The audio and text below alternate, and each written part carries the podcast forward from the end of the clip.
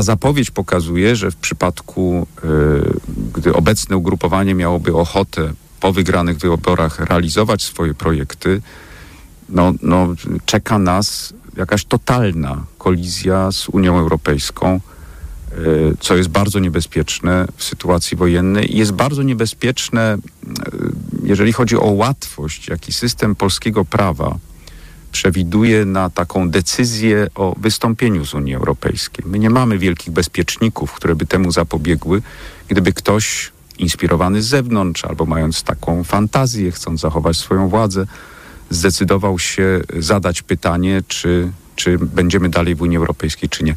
Te wybory są bardzo, bardzo y, istotne. Y, już podsumowując, jeżeli chodzi o kondycję wymiaru sprawiedliwości czy prawników w Polsce, ona nie jest zła. Natomiast y, jeżeli ci, którzy by chcieli z tych prawników pomagać w odbudowie z powrotem państwa prawa, decydujące jest, czy społeczeństwo, czy obywatele, czy my wszyscy chcemy faktycznie funkcjonować w państwie prawa, czy wolimy autorytarną władzę. No, na tym będą polegały te wybory. Coś, co muszę przyznać, jest dla mnie wewnętrznie, jak sobie tak pomyślę nad tym z dystansem, jest dość yy, no, smutne, żeby nie użyć słowa zatrważające. Nie pamiętam yy, funkcjonując, czy to już w sądownictwie, czy, czy będąc w różnych instytucjach, pracując, nie tylko na uczelni pracowałem, ale w różnych instytucjach, nie pamiętam takiego momentu, w których tak bardzo, w tych instytucjach, które powinna właśnie cechować taka impregnacja od polityki, niezależność od polityki, tak wiele osób zastanawiałoby się, co się zdarzy w czasie wyborów. Nie pamiętam tej sytuacji. Całej rozmowy Anny Gmitrek-Zabłockiej z profesorem Włodzimierzem Wróblem można posłuchać na tok.fm.pl łamany na problem. No to teraz konkrety i to wcale nie ja zdecydowałem, żeby używać tego konkretnego słowa. Konkrety, proszę bardzo. Rok 2015 PiS przejmuje władzę w Polsce. Rok 2019 Ministerstwo Zdrowia zamierza wprowadzić nowe zasady żywienia szpitalnego. Rok 2022 powstaje projekt rozporządzenia ministra zdrowia w sprawie wymagań obowiązujących przy prowadzeniu żywienia w szpitalach. Rok 2023 Pacjenci często nie są zadowoleni z jakości posiłków w szpitalach, tak przyznaje minister zdrowia Katarzyna Sojka i prezentuje kolejną wyborczą obietnicę Prawa i Sprawiedliwości. Maciej Szefer. 14 zł to stawka na same produkty, które muszą wystarczyć na śniadanie, obiad i kolację dla pacjentów mówi dr Eryk Matuszkiewicz ze Szpitala Miejskiego imienia Raszei w Poznaniu. Trzeba jakoś stanąć na wysokości zadania. Pewnie tak sobie myślę, że żywienie zbiorowe rządzi się innymi prawami. Niemniej jednak 14 zł jest to mistrzostwo świata, żeby za to ugotować, cał, wyżywić całodziennie pacjenta. Lekarz przypomina, że szpitale od lat same ustalają, ile wydadzą na wyżywienie i nie mają na to dodatkowego budżetu z NFZ, co wobec rosnących cen jest coraz większym wyzwaniem, nie mówiąc o utrzymaniu wysokiej jakości posiłków. Ustaliliśmy to na, na podstawie tego, ile możemy po prostu wydać, ile mamy, dostajemy zwrotnie pieniędzy, ile, żeby nie zadłużać też szpitala. Matuszkiewicz zaznacza, że w miejskim szpitalu Raszei gotuje się na miejscu jako pracownicy szpitala możemy się żywić w kuchni szpitalnej, to my z dopłatą za sam obiad płacimy 20 zł. Yy, I to już jest też z dopłatą. Także to, jak to się robi, yy, że 14 starcza na cały dzień, to dla mnie jest wiedza tajemna i chylę czoła tym, którzy to potrafią zrobić. Inaczej bywa w mniejszych lecznicach, gdzie posiłki dowożą firmy cateringowe. Tak jest choćby w niedużym podkaliskim szpitalu specjalistycznym w Wolicy, który dziennie na wyżywienie każdego pacjenta przeznacza 40 30 zł. Minister zdrowia Katarzyna Sujka zapowiedziała uruchomienie rządowego programu Dobry Posiłek, który ma poprawić jakość jedzenia we wszystkich lecznicach. Ale w opublikowanym w sieci nagraniu stwierdziła, że najwięcej do zrobienia jest w szpitalach powiatowych. Suchej nitki na obietnicach wyborczych nowej minister zdrowia nie zostawia Paulina Stochniałek. Wicemarszałkini województwa wielkopolskiego, która nadzoruje szpitale marszałkowskie wyjaśnia, że PiS przez 8 lat nie zrobił nic, aby poprawić sytuację w tej kwestii, a pomysł, który zaprezentowano pochodzi sprzed roku. Rzeczywiście wyobrażam sobie, że dyrektorzy szpitali w pierwszej kolejności podejmują decyzję o tym, że zabezpieczają zdrowie i życie, takie to bezpośrednie, związane z leczeniem, a dopiero w drugiej kolejności myślą o jedzeniu. Natomiast dodawanie środków celowanych na jedzenie jest po prostu absolutnie propagandą polityczną przed wyborami. Kandydatka PiS do Senatu z Poznania, radna Ewa Jemielity z Miejskiej Komisji Zdrowia broni pomysłu swojej partii. Program, który przedstawiła pani minister jest e, rezultatem, wynikiem postulatów pacjentów. Radna Maria Lisiecka-Pawełczak z tej samej komisji, która z list Koalicji Obywatelskiej kandyduje do Sejmu, wskazuje na wieloletnie zaniechania rządu. Wydaje się, że to jest tylko i wyłącznie efekt kampanii i jakiś pomysł, który wyskoczył, bo widzą jaka kondycja jest e, polskiej ochrony zdrowia, czyli sama nadaje się po prostu do gruntownej operacji. Z najnowszego raportu Głównego Inspektora Sanitarnego wynika, że nieprawidłowości w żywieniu dotyczą niemal co czwartej lecznicy w kraju. Stwierdzono, że posiłki w negatywnie ocenionych szpitalach są często zbyt słone, za słodkie, za tłuste albo za mało urozmaicone. Z Poznania Maciej Szefer, TOK FM. Nie uważam tej propozycji Prawa i Sprawiedliwości za całkowicie poważną, ale obiecuję podejść do niej poważnie. Profesor Jarosław Fedorowski, prezes Polskiej Federacji Szpitali, będzie dziś gościem TOK 360. Wygląda na to, że problem z obsadą komisji wyborczych może okazać się mniejszy niż przewidywali eksperci, gdy PiS na mniej niż pół roku przed wyborami zmieniał kodeks wyborczy. Telefon w szczecińskim magistracie na przykład rozgrzany jest do czerwoności. Dzwonią chętni do zasiadania w komisjach 15 października chętni, których podczas ostatnich wyborów brakowało. Co się zmieniło? Od razu zdradzę, że chodzi o pieniądze, a ze szczegółami do studia TOK FM przychodzi reporter Sebastian Wierciak. Członkowie komisji wyborczych dostaną w tym roku znacznie większe pieniądze niż podczas ostatnich wyborów, blisko dwa razy większe. Dla porównania, ostatnio przewodniczący komisji mógł liczyć na dietę w wysokości 500 zł na rękę, zastępca 400, a członek komisji 350. Po zmianach wprowadzonych przez Państwową Komisję Wyborczą w tym roku członek komisji otrzyma 600 zł, przewodniczący 800, a jego zastępca 700 netto. Te kwoty przyniosły efekt, przyznaje Rafał Miszczuk, pełnomocnik prezydenta Szczecina do spraw organizacji wyborów. W tym roku mamy ogromne zainteresowanie kandydatów do komisji wyborczych. E, codziennie mamy kilkadziesiąt telefonów z zapytaniem, jak się do takiej komisji zgłosić. Mieszkańcy przynoszą też samodzielnie do gminy takie zgłoszenia na specjalnym formularzu. My oczywiście czekamy w pierwszej kolejności na zgłoszenia komitetów wyborczych, którzy, którzy ma, które mają pierwszeństwo w zgłaszaniu kandydatów. Do 14 września w terminie przekraczalnym należy się do takiej komisji zgłosić. E, po tym terminie, jeżeli będą wolne miejsca w komisjach, e, których nie zapełnią komitety wyborcze, to osoby, które zgłoszą się samodzielnie do gminy czy do komisarza wyborczego, będą w taki skład komisji y, wchodziły. Ale wyższe diety to nie jedyne zmiany wprowadzone przed tymi wyborami. Członkowie komisji mogą liczyć na dodatkowe dni wolne od pracy, zarówno bezpłatne, jak i płatne urlopy. Po reformie kodeksu wyborczego w styczniu tego roku członkowie komisji wyborczych y, mają też dodatkowe uprawnienia. Przysługują im trzy dni wolnego płatnego w pracy na dzień y, głosowania, na dzień, w którym kończą liczyć głosy, czyli prawdopodobnie w większości komisji będzie to poniedziałek, a także na dzień następujący po dniu, w którym zakończy liczenie, czyli wtorek. Czyli jeżeli ktoś pracuje też w systemie weekendowym, to ma niedzielę, poniedziałek i wtorek płatnego urlopu w pracy.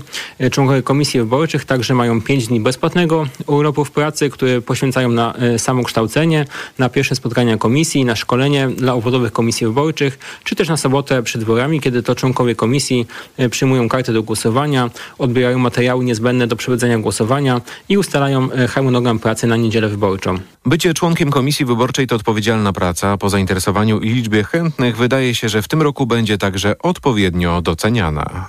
Sebastian Wierciak, wielkie dzięki. Do jutra do 16 komitety mają czas na przekazanie do Państwowej Komisji Wyborczej list z podpisami pod kandydaturami do Sejmu i do Senatu i to tyle o wyborach na razie. TOK 360. Choć ta sytuacja też e, pozostaje w związku z wyborami, ukraińscy deputowani otrzymali tymczasowy zakaz wjazdu na teren Polski. Donosi o tym Onet.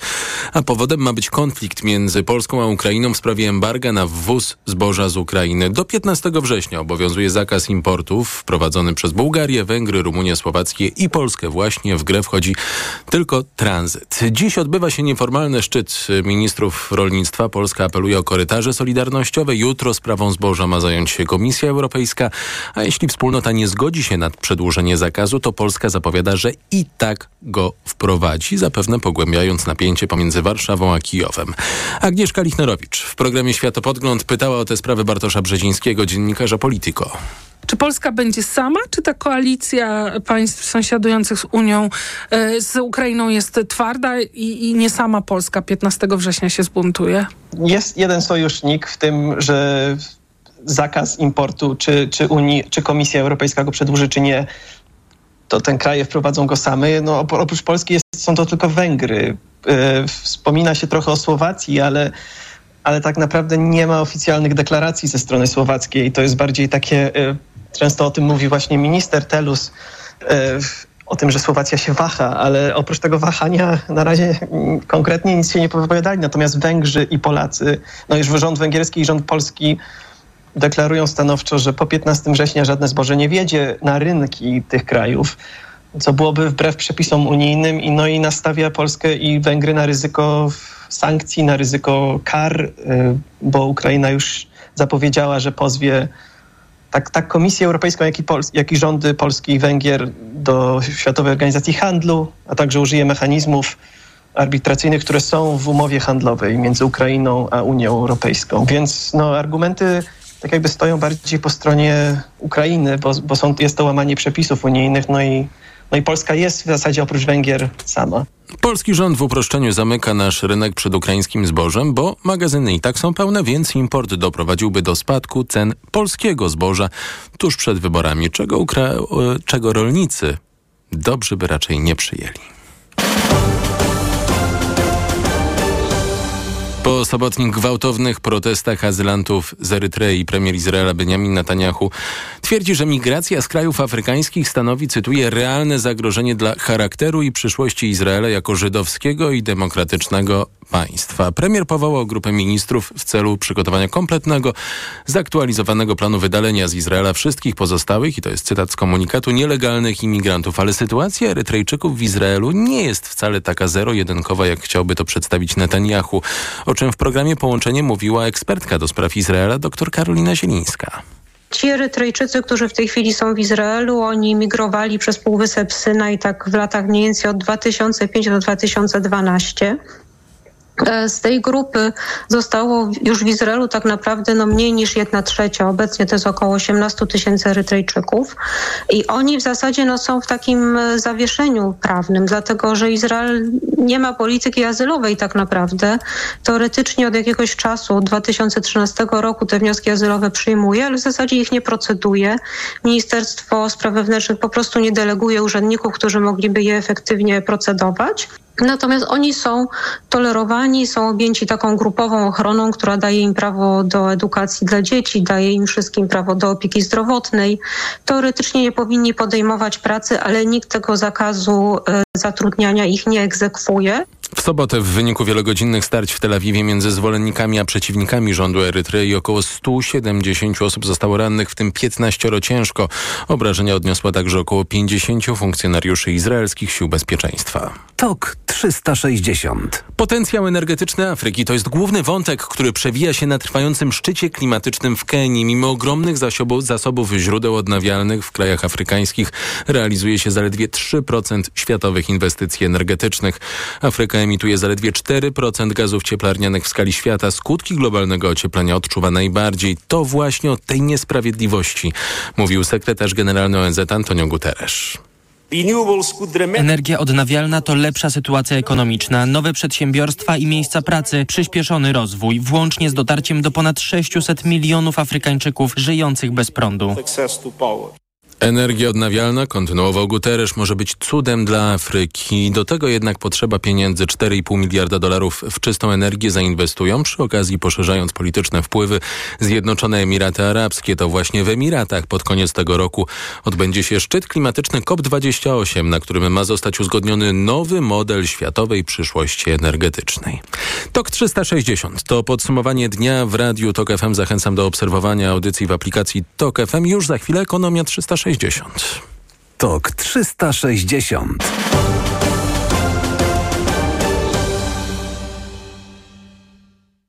Sitting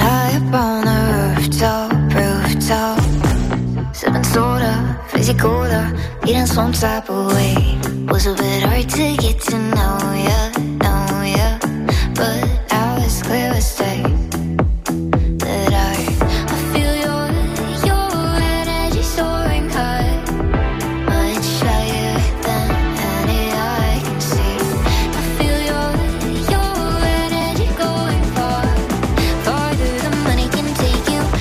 me your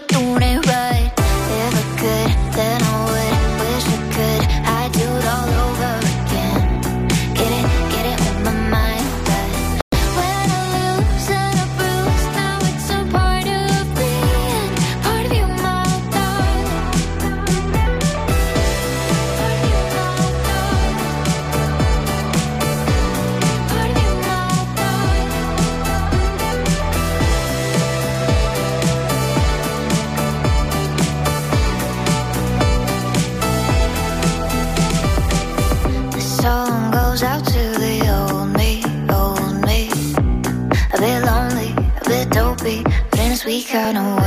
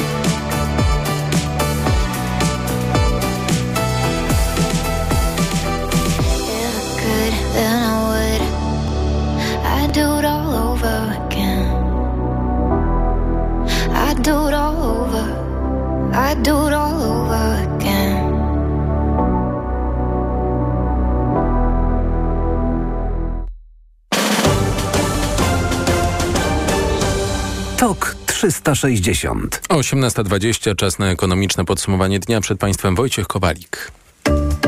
Ekonomia 360. Wojciech Kowalik. Jest plan w sprawie dalszego mrożenia cen energii, mówią rządzący, ale propozycje pokażą dopiero po wyborach. Tak wynika ze słów minister Anny Łukaszewskiej-Trzeciakowskiej dla TOK FM. Pełnomocniczka rządu do spraw infrastruktury energetycznej tłumaczy w rozmowie z Tomaszem Settą na forum ekonomicznym w Karpaczu, że Ministerstwo Klimatu ma gotowe rozwiązania na kolejny rok, ale trzeba na nie czekać do końca października. Tutaj trzeba dokładnie przeanalizować e, wartości nośników. Po prostu ile kosztuje węgiel, ile kosztuje gaz, ile kosztuje, jak to wpłynie na potencjalnych odbiorców. I od tego będzie zależeć, czy ta pomoc będzie przedłużona, czy ta skala tej pomocy. Będzie jedna kompleksowa ustawa dotycząca wszystkiego, czyli i ciepła, e, i wszystkich nośników, i cen energii.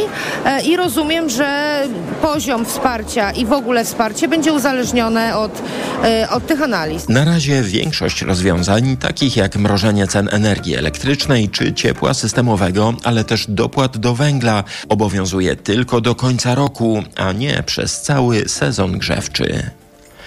Rada Polityki Pieniężnej może zacząć obniżać stopy procentowe, ale powinna robić to ostrożnie. Tak mówi w rozmowie z TOK FM Paweł Borys, szef Polskiego Funduszu Rozwoju. Jego zdaniem pierwsza od lat obniżka stóp jest możliwa już jutro, mimo że inflacja wciąż utrzymuje się powyżej 10%. Pojawiają się już przesłanki uzasadniające rozpoczęcie cyklu obniżek stóp procentowych. To silny złoty, przechodzimy spowolnienie gospodarcze. Ale inflacja wciąż dwucyfrowa. In, inflacja powinna na końcu roku obniżyć już się poniżej poziomu stóp procentowych do około 6,5%, a w perspektywie przyszłego roku poniżej 5%, więc mówilibyśmy o już takich realnych 1 czy 2% stopach procentowych, które po prostu mogą być już e, szkodliwe dla wzrostu gospodarczego. A ewentualna obniżka stóp procentowych teraz byłaby zdecydowanie przedwczesna, mówi Piotr Bielski, dyrektor Departamentu Analiz Ekonomicznych w Santander Bank Polska. Skrupulatnie trzymając się z y, tych wcześniejszych wytycznych, które nam w lipcu wyznaczył prezes Glapiński, no to nie został niby spełniony ten warunek jednocyfrowej inflacji już w sierpniu, no to, to można by powiedzieć, no to mogą zaczekać do października, no ale też wszyscy pamiętamy, że akurat prezes Glapiński nie jest osobą, która jakoś bardzo skrupulatnie się tych swoich słów trzyma, często zmieniał zdanie. Osobna sprawa jest taka, że moim zdaniem no ta obniżka trochę no jest za wcześnie na obniżkę stóp procentowych w Polsce. Takie jest moje zdanie. Wydaje mi się, że perspektywy inflacji, te takie średnioterminowe, nie uzasadniają tak szybkiego rozpoczęcia obniżek stóp. Bo inflacja ma się wprawdzie obniżać, ale jej dalsze zbijanie będzie już dużo trudniejsze. A złoty w oczekiwaniu na decyzję RPP dość mocno się osłabia. Euro balansuje na granicy 4 zł 50 groszy, dolar 4,20, frank po 4,72, a funt po 5,27. Tu Radio Tok FM, pierwsze radio informacyjne. Średnia cena za metr kwadratowy nowego mieszkania zbliża się do 15 tysięcy złotych. Tak wynika ze wstępnych danych portalu rynekpierwotny.pl. Jak mówił w Tok FM Marek Wielgo z portalu, to nie powinno dziwić. Ceny poszły w górę po tym, jak w życie wszedł program kredytu na 2% z rządowymi dopłatami. Chętni ustawiają się po kredyt, a mieszkań wciąż jest za mało. O ile na przykład w Łodzi, czy w Górnośląsko-Zagłębiowskiej metropolii, czyli w miastach powiedzmy śląskich plus Sosnowiec, tam ceny nie rosną w szaleńczym tempie.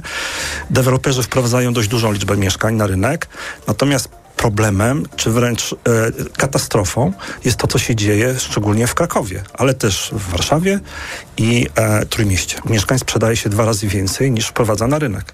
A wiadomo, że jak kurczy się oferta, czyli jakby m, deweloperzy nie są w stanie zaspokoić rosnącego popytu, to ceny rosną. Rosną też dlatego, że a, z rynku najszybciej znikają najtańsze mieszkania, a jak znikają najtańsze, to winduje średnią. Dwa, że wciąż mamy wysoką inflację, rosną koszty budowy. I to rosną w tempie około 10%. Do kolejnej grupy emerytów i rencistów trafia dodatek emerytalny, nazwany przez PiS 14 emeryturą. Świadczenie w pełnej wysokości wynosi 2650 zł brutto, przypomina Krystyna Michałek z Zakładu Ubezpieczeń Społecznych w Bydgoszczy. Pełną kwotę otrzymają osoby, których świadczenie podstawowe nie przekracza 2900 zł brutto. Pozostali otrzymają czternastkę pomniejszoną zgodnie z zasadą złotówka za złotówkę, czyli na przykład jeżeli emerytura wynosi 3,5 tysiąca złotych brutto, to dodatkowe świadczenie będzie o 600 zł mniejsze, czyli wyniesie 2050 zł brutto. W rzeczywistości, czyli netto, na konta większości emerytów trafi 2200 złotych. Są powody dla wzrostów cen używanych samochodów. Tak eksperci komentują najnowsze szacunki Aures Holdings, pokazujące, że przeciętna cena używanego auta osiągnęła rekordowe 33 tysiące złotych, a to dlatego, że astronomicznie wysokie są ceny nowych samochodów, mówi Dariusz Balcerzyk z Instytutu Badań Rynku Motoryzacyjnego SAMAR. Za kilkadziesiąt tysięcy złotych można kupić większe, pewnie o lepszym wyposażeniu auto niż nowe z salonu, które będzie rzecz jasna mniejsze e, i będzie słabo wyposażone. Stąd te auta używane także drożeją. Nowe auta kupują w 80% firmy, tylko kilkanaście procent to osoby prywatne. Ekonomia 360. Radio TOK FM. Pierwsze radio informacyjne. Pogoda. Jutro wciąż pogodnie i bardzo ciepło. Zdecydowana przewaga słońca jedynie na północy i na wschodzie może się czasem zachmurzyć, a na termometrach od 19 stopni nad morzem i 22 w górach, przez 23 na północnym wschodzie, 26 w centrum, do 28 stopni na zachodzie. TOK 360. Jak to jest, że jedzenia szpitalnego nie udało się poprawić przez 8 lat i tak prosta sprawa urasta do rangi obietnicy wyborczej? O tym już za chwilę w TOK 360. Reklama. Ja to nie mam szczęścia do zakupów. Na Allegro ci się poszczęści. Trzy dni tańszych zakupów? Na Allegro mają. Tylko do środy promocje do minus 40% na Allegro Days, w tym markowe torebki w super cenach. Allegro, nasz najkorzystniejszy sklep. Zapewnianie niskich cen to dla Biedronki od zawsze najważniejszy cel. Dlatego znowu poszliśmy do sklepów innych sieci handlowych, by sprawdzić ich ceny. Z paragonów jasno wynika, że najtańszy koszyk tych samych produktów w dniu 31 sierpnia był w Biedronce. Poznaj szczegóły na biedronka.pl ukośnik Biedronkowy koszyk oszczędności. Liczą się fakty. Codziennie niskie ceny są tylko w Biedronce. Zakupy zrobiono 31 sierpnia 2023 roku w wybranych sklepach stacjonarnych wybranych sieci handlowych. Przy porównaniu obowiązujących cen zostały wzięte pod uwagę takie same produkty tych samych marek o tych samych pojemnościach lub gramaturach. Co będzie jutro? Jaka będzie przyszłość Europy? Dokąd zmierza zielona i cyfrowa zmiana? Co czeka Polskę po wyborach? O tym porozmawiamy na 12. Europejskim Forum Nowych Idei. Zapraszamy na dziesiątki inspirujących spotkań, wykładów i dyskusji z ludźmi biznesu, kultury, nauki i polityki. Sopot 11-13 października. Zarejestruj się na fni.pl. Na drodze powinniśmy kontrolować wszystko, oprócz wyobraźni. Zaawansowane systemy wspomagania prowadzenia. System Open Air Link z wbudowanymi usługami Google. Wybierz nowe Renault Austral. Skorzystaj z kredytu i zyskaj 7000 zł na wkład własny. Zapisz się na jazdę testową nowym Renault Austral. Szczegóły w salonach i na Renault.pl. Renault. Play w domu i poza domem. Przejdź do Play i korzystaj z nowoczesnej sieci 5G. Wybierz ofertę z internetem bez limitu prędkości i danych w smartfonie już od 35 zł miesięcznie. A do tego dokup smartfon Motorola w super cenie. Szczegóły w salonach i na play.pl, bo w Play płacisz mniej. Play. Reklama. TOK 360. Gościem TOK 360 jest profesor Jarosław Fedorowski, prezes Polskiej Federacji Szpitali. Dzień dobry. Dzień dobry panie redaktorze, dzień dobry państwu. Zwiększyliśmy nakłady na ochronę zdrowia, wdrożyliśmy nowoczesne rozwiązania cyfrowe, ułatwiamy dostępność świadczeń. Kolejnym zadaniem jest poprawa jakości szpitalnych posiłków, które są ważne dla procesu zdrowienia pacjentów. Tak mówi minister zdrowia Katarzyna Sójka, ogłaszając kolejną obietnicę wyborczą Prawa i Sprawiedliwości, czyli program Dobry mm, Posiłek. Ja zapytam trochę inaczej. Skąd się bierze ten smutny kawałek mortadeli na talerzu w szpitalu? Bo mm, nawet w dzieciństwie zdarzyło mi się być w szpitalu i pamiętam smutny kisiel, więc zmieniło się przez 30 lat niewiele. Diety szpitalne są bardzo różne i rzeczywiście czasami kisiel jest jedynym rozwiązaniem. E, My pacjentów żywimy w różnych stanach. E, Czasami ta dieta rzeczywiście jest e, dietą klejkową, czasami ta dieta jest e, dietą bez soli. E, Często jest to dieta zupełnie inna niż pacjent e, konsumuje w domu, w związku z czym tej diety nie lubi, mu nie smakuje, bo nie ma soli. Czasami jest to dieta całkowicie nowa dla, dla pacjenta w związku z jakimś stanem chorobowym. No ale oczywiście chcielibyśmy, aby te posiłki, nawet jeżeli one są bez soli, bez cukru, aby były jak najsmaczniejsze, jak najlepiej podane. I dużo wysiłków e, wkładają polskie szpitale, dietetycy, dyrektorzy, lekarze, e, pielęgniarki, cały personel, aby, aby te posiłki były jak najlepsze. Panie profesorze, ale dużo pan mówi problemów. tak, jakby było dobrze, a obaj wiemy, że dobrze y, nie jest. Y, Przed rokiem y, byłem w odwiedzinach w szpitalu i widziałem szpitalne posiłki i to dla osoby, która wcale nie miała medycznych wskazań, żeby jeść bardzo konkretne rzeczy i one wyglądały fatalnie. No tak, ale pan redaktor podaje y, przypadek jednostkowy, natomiast y, my jako Polska Federacja Szpitali jesteśmy członkiem y, takiej inicjatywy, która się nazywa Szpital Dobrego Żywienia przez Polskie Towarzystwo Żywienia Pozajelitowego i metabolizmu i tam są szpitale, które te najlepsze praktyki żywieniowe stosują, mają certyfikaty e, na podstawie badań, ankiet, sprawdzania przez pacjentów, też przez niezależnych inspektorów. Więc takie szpitale, e, które dobrze żywią pacjentów e, e, są w Polsce, ale są też e, szpitale, które mają z tym, e, z tym duże, e, duże problemy. Y, i ten, ta, ta sytuacja jest, jest złożona. Ja dzisiaj przed e, programem e, państwa rozmawiałem z kilkoma dyrektorami szpitali. Jeden e, z dużych szpitali e, jednak e, e, ma te badania wśród pacjentów e, pozytywne. No ale z kolei e, któryś ze szpitali e, mający problemy finansowe tam, gdzie często zmienia się zarząd, e, gdzie niestety e, są problemy związane z infrastrukturą, e, ma te problemy, problemy dużo, dużo większe, więc e, na pewno też jest kwestia, kwestia finansowania. No, ten wsad do kotła tak zwany w polskich szpitalach e, jest e, niski, dużo niższy niż w szpitalach we Francji czy też Włoch. E, Wsad do kotła, tam, czyli pieniądz? Dobrze rozumiem? Tak, tak, no bo y, posiłki szpitalne to są dwa elementy. Y, to jest ten, ten, ten potocznie nazwany wsad do kotła, czyli, czyli, czyli y, ten element y, y, pokarmu i druga to jest przygotowanie, rozdysponowanie, rozniesienie i dostarczenie e, posiłków, e, podanie ich pacjentom.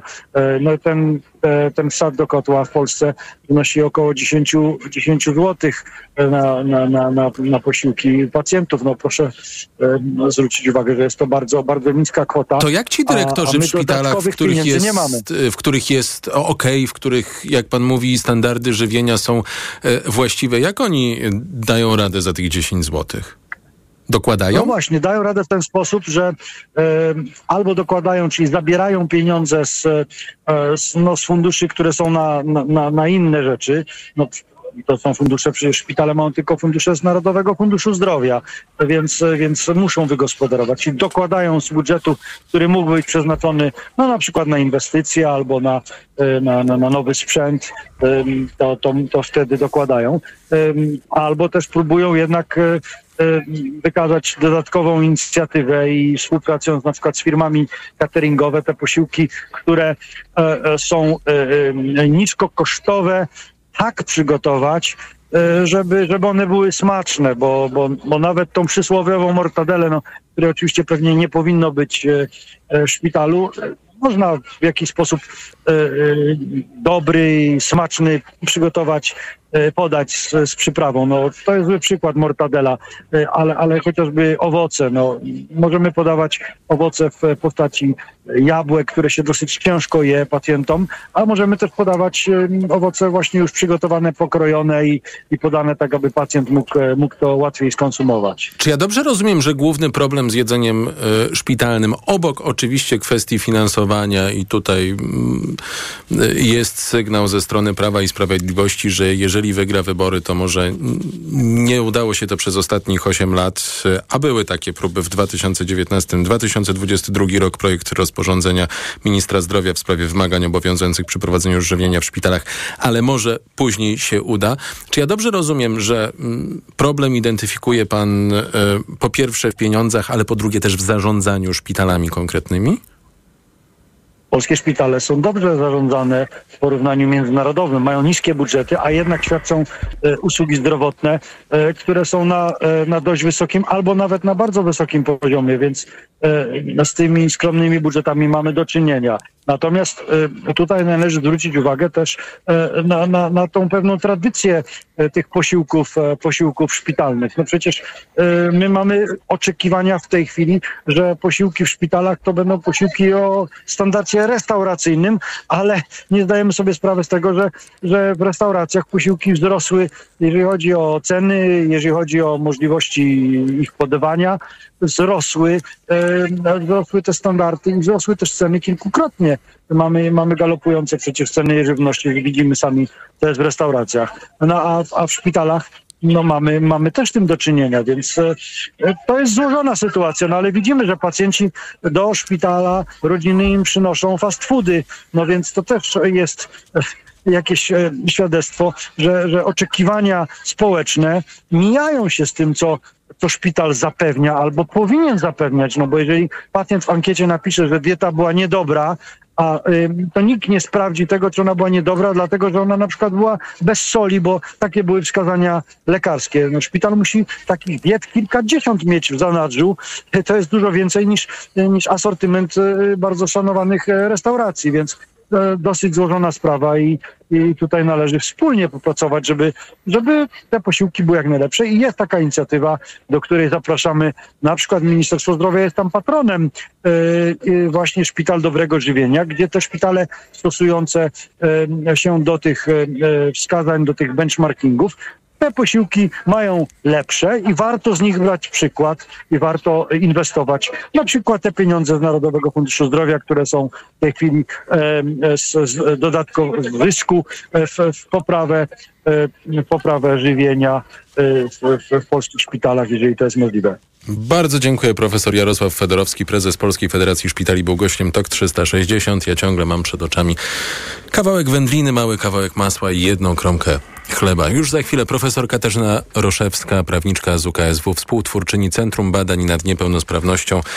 O tym, e, jak przebiegały e, zamówienia do Centralnej Wypożyczalni Technologii Wspomagających dla osób z niepełnosprawnością i o samej wypożyczalni, o tym, co w niej jest i czego brakuje. Reklama. Wiadomość z ostatniej chwili. W salonach Toyoty w dniach od 8 do 9 września ruszają dni otwarte sezonowej wyprzedaży. Stylowe, oszczędne i niezawodne modele tej japońskiej marki będą podczas nich dostępne w wyjątkowo niskich cenach, doskonałej ofercie finansowania i z korzyścią nawet do 22 tysięcy złotych. I można je mieć, uwaga, od ręki. Zapraszamy do salonów Toyoty. Nowe przepisy rozwiąż test. Kierowca pod wpływem alkoholu lub innych środków odurzających nie może a. kierować pojazdem. W tym teście jest tylko jedna dobra odpowiedź. Pamiętaj, jazda po użyciu alkoholu lub podobnie działającego środka zgodnie z najnowszymi przepisami to jedno z najcięższych wykroczeń. Poznaj nowe przepisy, zdaj test z odpowiedzialności. Kampania realizowana na zlecenie Krajowej Rady Bezpieczeństwa Ruchu Drogowego współfinansowana ze środków Unii Europejskiej w ramach Programu Operacyjnego Infrastruktura i Środowisko 2014-2020. Gorąca rowerowa oferta sezonu. Tylko w Skitim najnowsze kolekcje rowerów Cube, także hybrydowych, kupisz taniej o 10%. Dodatkowo raty 0% lub wygodny leasing. Ruszaj na szlaki rowerowe z Cube. Adresy sklepów i ofertę sprawdź na skitim.pl. Skitim! Kochanie, kupiłaś patyczki do uszu? Nie, polecono mi coś innego. Spray do czyszczenia uszu Acustone. Zawiera aż trzy naturalne oleje, dzięki czemu Acustone szybko rozpuszcza i pomaga usunąć zalegającą woskowinę. Słusznie, od razu słyszę poprawę. Acustone to najlepszy sposób na czyszczenie uszu. Acustone. Słuszny wybór. To jest wyrób medyczny. Używaj go zgodnie z instrukcją używania lub etykietą. Acustone rozpuszcza zalegającą woskowinę, przeciwdziała powstawaniu korków woskowinowych lub zaleganiu wody w przewodzie słuchowym. Aflofarm. Kochanie, coś mnie bierze. Czy mamy witaminę C? Ale tę naturalną, grinowite acerole. Mamo, jest grynowita acerola? Często słyszę te pytania, bo moja rodzina uwielbia tabletki do ssania Greenowita Acerola. Dlaczego? To suplement diety z witaminą C w 100% naturalną. Zawiera ekstrakt z aceroli, który wspiera odporność mojej rodziny. Dodatkowo nie zawiera cukru i jest Przypyszna! Grinowita acerola. Odporność z natury. Zdrowit. Ja już mam. Ja też. Ja też. Pan też. A ja? Ty też. I my też. 16 milionów Polaków już ma dostęp do wielu bezpłatnych leków. Program obejmuje dzieci i młodzież do 18 lat oraz seniorów po ukończeniu 65 lat. To komfort i oszczędność. Bezpłatne leki dla zdrowia Polaków. Ministerstwo Zdrowia. Każdym wieku masz coś ważnego do zobaczenia. Jako nastolatek rozglądasz się za miłością. Po trzydziestce zaczynasz rzucać okiem na szybsze auta. Około pięćdziesiątki twoim oczkiem w głowie są wnuki. W każdym wieku przyjdź do Vision Express. Dostaniesz tyle zniżki, ile masz lat, plus 200 zł.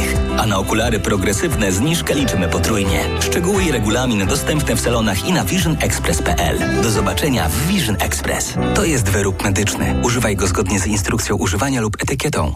Czy wiesz, co tarczyca robi dla ciebie? Dba o kondycję włosów i skóry. Pomaga utrzymać prawidłową wagę. Zapobiega zmęczeniu i w ogóle wspomaga gospodarkę hormonalną. A co ty robisz dla tarczycy? Stosuje endokrinol.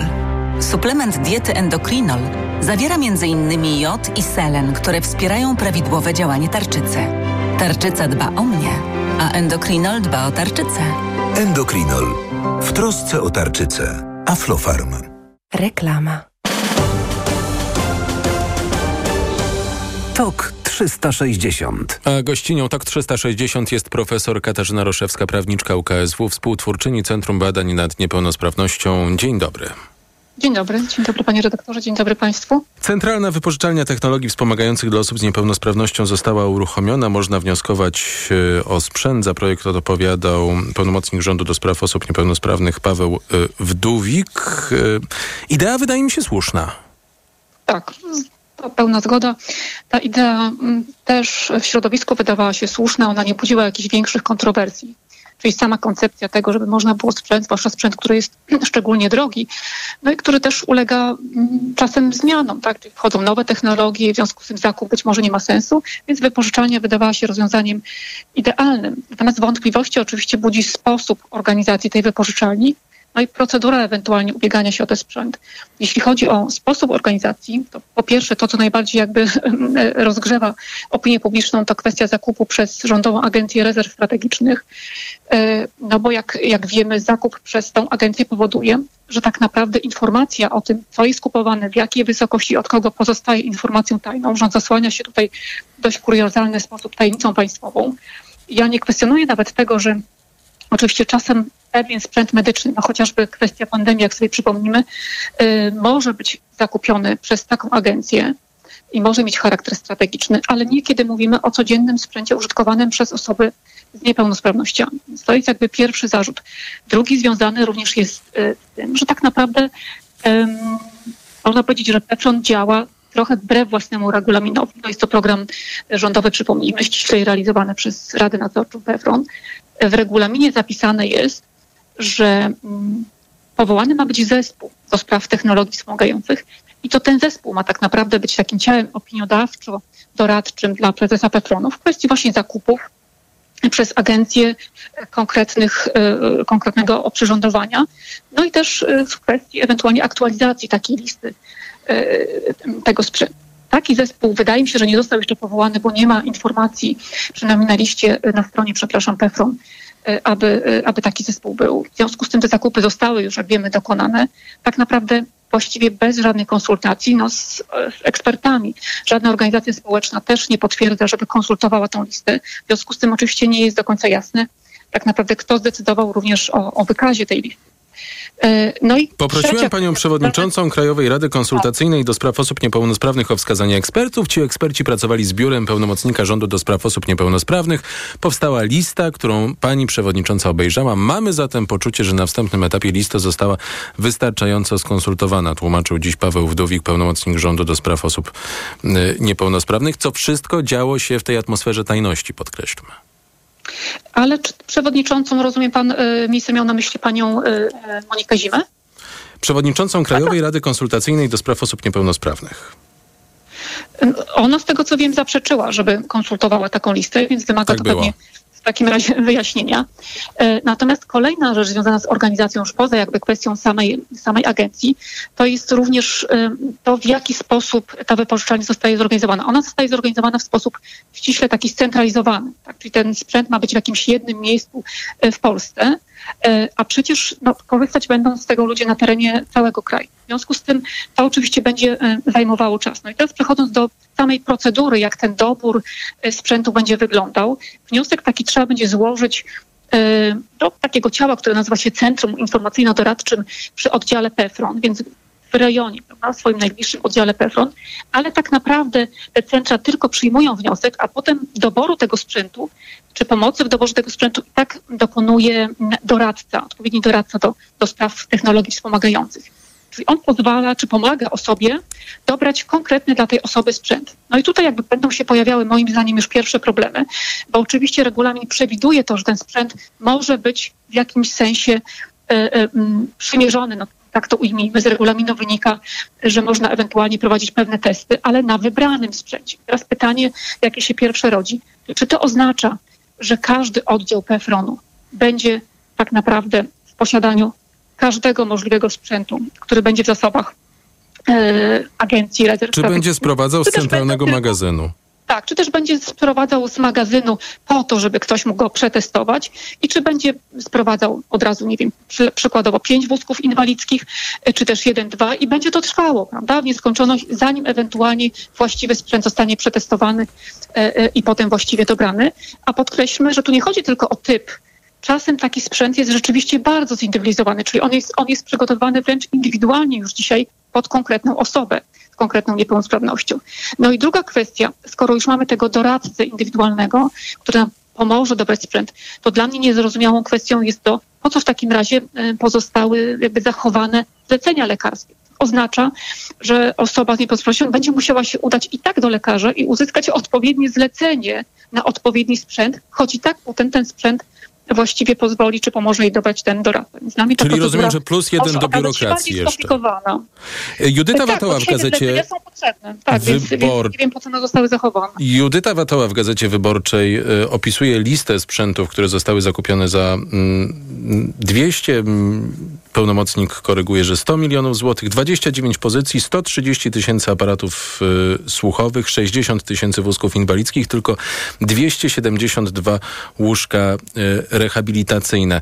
Y, czy to są właściwe proporcje? Bo y, na oko i ucho y, laika to choćby z tymi łóżkami rehabilitacyjnymi coś podejrzanie mało ich. Tak, też tak się wydaje, prawda? No ale oczywiście tylko na oko i ucho laika, no bo potrzebni są tutaj eksperci, który, którzy by pomagali rzeczywiście w doborze nie tylko samego sprzętu, ale również właśnie ilości. Wydaje mi się, że również różnie to się może kształtować na poziomie lokalnym. Stąd jakby ten problem z tą centralizacją, bo jestem przekonana, że w bogatszych miejscowościach czy powiatach ludzie być może będą oczekiwali i będą chcieli skorzystać z możliwości wypożyczenia sprzętu droższego. Pamiętajmy, że tu trzeba będzie zapłacić jednak 2% kaucji, co też może być taką kwotą e, zaporową, E, a w innych miejscowościach być może będą korzystali z sprzętu, no, który będzie po prostu tańszy. Tak? Więc to też będzie miało na pewno tutaj swój jakiś tam walor lokalny. E, No i kwestia tej kaucji, o której też wspomniałam. Nie wiem, jak można to rozwiązać w inny sposób, być może poprzez ubezpieczenie tego sprzętu. Bo te 2%, jeżeli sprzęt będzie rzeczywiście bardzo drogi, no, może okazać się y, y, y, trudny do y, sfinansowania przez, przez niektóre rodziny. Bardzo dziękuję. Katarzyna Roszewska, prawniczka UKSW, współtwórczyni Dziękuję Centrum. Badań nad Niepełnosprawnością, była gościnią TOK 360. Idea dobra. Doktor Joanna Beczkowska z Ośrodka Spraw Azjatyckich na Uniwersytecie, na Uniwersytecie Łódzkim już y, za chwilę o tym, y, co Korea Północna może dać y, Rosji, a przeciwko Ukrainie.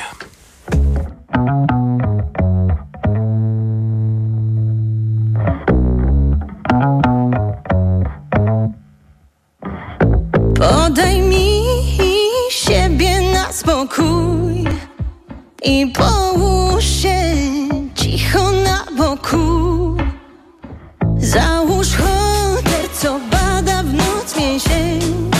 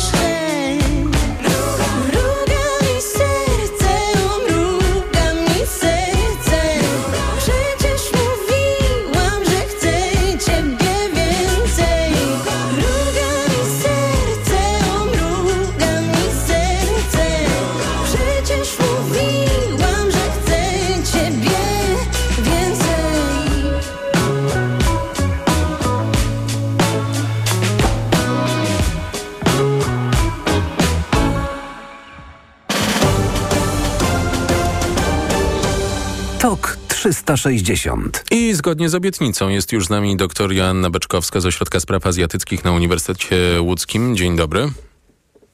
Dzień dobry. Przywódca Korei Północnej Kim Jong-un e, ma wybrać się do Rosji na rozmowy z Władimirem Putinem. e, Rozmowy na temat em, przekazywania uzbrojenia. To jest jasne, w którą stronę z Korei Północnej do Rosji. Co właściwie e, Kim Jong-un ma do zaoferowania Putinowi? E, No, możemy zakładać, że przede wszystkim Kim Jong-un ma do zaoferowania pociski, czyli będą to po- pociski artyleryjskie, ale także pociski po prostu do karabinów maszynowych, bo tutaj zak- zakłada się, że całkiem spory zapas w Korei Północnej jest, zresztą Korea Północna ma fabryki, które mogą właśnie tak, takie pociski produkować, więc wydaje się, że to jest taka oczywista, o, oczywista broń, którą może właśnie Korea Północna przekazać. Gdzieś tam myślę, że pod znakiem zapytania są e, pociski e, balistyczne, tak, rakiety balistyczne, bo to jest jednak taka broń, która jest dla Korei Północnej kluczowa i wydaje się mało prawdopodobne, żeby Korea Północna chciała ją oddać Rosji e, w zamian za pomoc humanitarną, tak? Bo tutaj gdzieś tam no, Rosja też coś powinna Ko- Korei Północnej za, zaoferować, pomoc humanitarną, czy, czy oczywiście mm, pieniądze, tak? czy paliwo. Wydaje się to gdzieś tam mało prawdopodobne, żeby Korea Północna w takim wypadku chciała przekazać no, gdzieś tam swoją bardziej zaawansowaną e, broń, chyba że Rosja by zaoferowała jakiś na przykład tra- transfer technologiczny, bo Korea Północna chociażby próbuje wystrzelić swojego satelita szpiegowskiego, dwie próby nieudane, kolejna zapowiedziana na październik i może gdzieś tam na przykład taki ta- transfer gdzieś tam technologiczny, know-how związany gdzieś tam z technologiami kosmicznymi, no mógłby skusić Koreę Północną do takiej szerszej współpracy. Tak jak dzisiaj z Waszyngtonu mm, docierają te doniesienia o tym, że y, Kim miałby spotkać się y, z Putinem, tak y, niedawno Biały Dom informował o tym, że Joe Biden byłby gotów spotkać się z Kim Jong-unem. Łączyć jedno z drugim? Wydaje się, że, że, że raczej nie, bo kwestia tego, że, że Joe Biden wyszedł tutaj z tą propozycją, no on, Korea Północna na razie nie odpowiedziała na tą propozycję. No Korea Północna oczywiście gdzieś tam bada e, swoje położenie, e, no i tutaj zdecydowanie tą rękę wy, wyciąga Rosja, no bo tutaj teraz są takie głośne, prawda, doniesienia związane z tym możliwym spotkaniem z Putinem, no ale miesiąc temu Szojgu odwiedził Koreę Północną em, w związku z obchodami zakończenia jakby zakończenia wojny koreańskiej, no nie zakończenia, no bo ona się nie zakończyła, no ale rozwiązania jakby problemu wojny, wojny koreańskiej, z, z zawieszenia broni, e, więc no, no ta, w tym momencie gdzieś tam Rosja e, stara się tą Koreę Północną wyciągnąć, a, a zaproszenie ze strony na razie Stanów Zjednoczonych gdzieś tam jest, e, jest bez odpowiedzi. No, Stany Zjednoczone musiałyby coś zaproponować. Tak? Korea Północna w, w, jakby nie, nie zgodzi się na rozmowy tak po prostu. Tak? Musi coś od Stanów Zjednoczonych dostać, a do tej pory mm, Waszyngton pod kierownictwem Bidena raczej był dość twardy, jeśli chodzi o to stanowisko e, i raczej tutaj ze strony Waszyngtonu żadne propozycje nie, nie padały. Było, było wyraźne stanowisko, najpierw Korea Północna musi pójść na ustępstwa, zat- zatrzymać prowokacje, zatrzymać testowanie swoich rakiet i dopiero możemy zacząć rozmawiać. Więc, e, więc tutaj ta, ta, ta sytuacja no, gdzieś tam jest bardziej, trochę bardziej skomplikowana. Zobaczymy, co Waszyngton zaproponuje, jeśli coś zaproponuje Korei Północnej. Jasne. O tym, że Korea Północna może udzielić jakiegoś wsparcia y, Rosji, to ja pamiętam, że się mówi od y, pierwszych tygodni po rosyjskiej inwazji na Ukrainę. Co się zmieniło? ym, Na przestrzeni ostatnich tygodni, y, że y, te ruchy pomiędzy Moskwą a Pjongjangiem stają się intensy, intensywniejsze w tym kierunku, żeby do jakiejś wymiany mm, pomoc humanitarna, tak jak pani mówi, mm, za uzbrojenie mogło dojść. Mm, Wydaje się, że tutaj dość istotną kwestią będzie zbliżenie trójstronne Stanów Zjednoczonych, Korei Południowej i Japonii, które miało miejsce w, chociażby w sierpniu, wspólny, wspólny szczyt. Czyli im mocniejszy się robi tutaj sojusz Korei Południowej, Korea Południowa się wzmacnia, tym Korea Północna będzie szukać swoich sojuszników, tak? Czyli będzie starała się gdzieś tam odkurzyć te relacje, relacje z Moskwą, przy czym no, warto gdzieś tam podkreślić, że tak naprawdę te relacje były mocno zamrożone, bo sojusznikiem Korei Północnej był jednak Związek e, Związek Radziecki, a nie Rosja jako taka później, więc, więc y, te, gdzieś tam te relacje starają się tutaj może odbudować. Właśnie w obliczu budowania silnego sojuszu między, między Koreą Południową a Japonią, no, która Japonia jest zawsze takim państwem bardzo negatywnie nastawionym do Korei Północnej, więc no, to, to może być jeden z takich czynników, no, który gdzieś tam świadczy o tych zmianach. No, druga kwestia, która cały czas y, jest istotną kwestią, no to to jest pewna sytuacja humanitarna w Korei Północnej.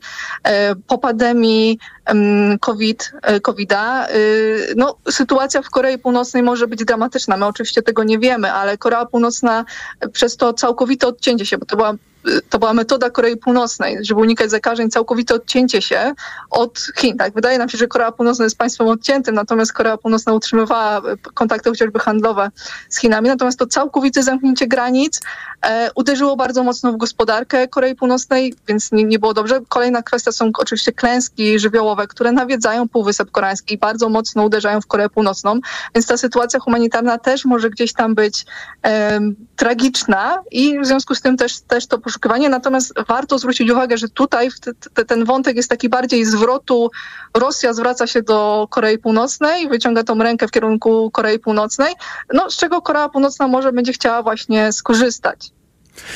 Między 10 a 13 września Forum Ekonomiczne we Władywostoku i tam mógłby się skierować e, pancerny pociąg z Kim Jong-unem na spotkanie z Władimirem Putinem. Takie są sygnały e, z, od urzędników amerykańskich. Bardzo dziękuję. Doktor Joanna Beczkowska z Ośrodka Spraw Azjatyckich Uniwersytetu Łódzkiego była gościnią TOK 360. Najświeższe informacje Sport 360 już za chwilę. Po nim podsumowanie dnia w kampanii, a także gabinet cieni Macieja Kluczki. TOK 360. Reklama. RTV Euro AGD. Uwaga! Teraz w euro 100 zł rabatu za każde wydane 1000 na cały asortyment. Promocja nie dotyczy przedsprzedaży, usług i kart podarunkowych. Aż do 2000 zł rabatu. Rabat naliczamy od razu. Tylko do 12 września. I dodatkowo do 40 rat 0% na cały asortyment. RRSO 0%. Szczegóły i regulaminy w sklepach euro i na euro.com.pl Jak Cię widzą, tak Cię piszą. Obecność w bazie Krajowego Rejestru Długów może wpływać na postrzeganie Ciebie lub Twojej firmy. Na www.krd.pl możesz uzyskać dostęp do szczegółowych informacji. Pomyśl o konsekwencjach. Sprawdź, jak Cię widzą inni.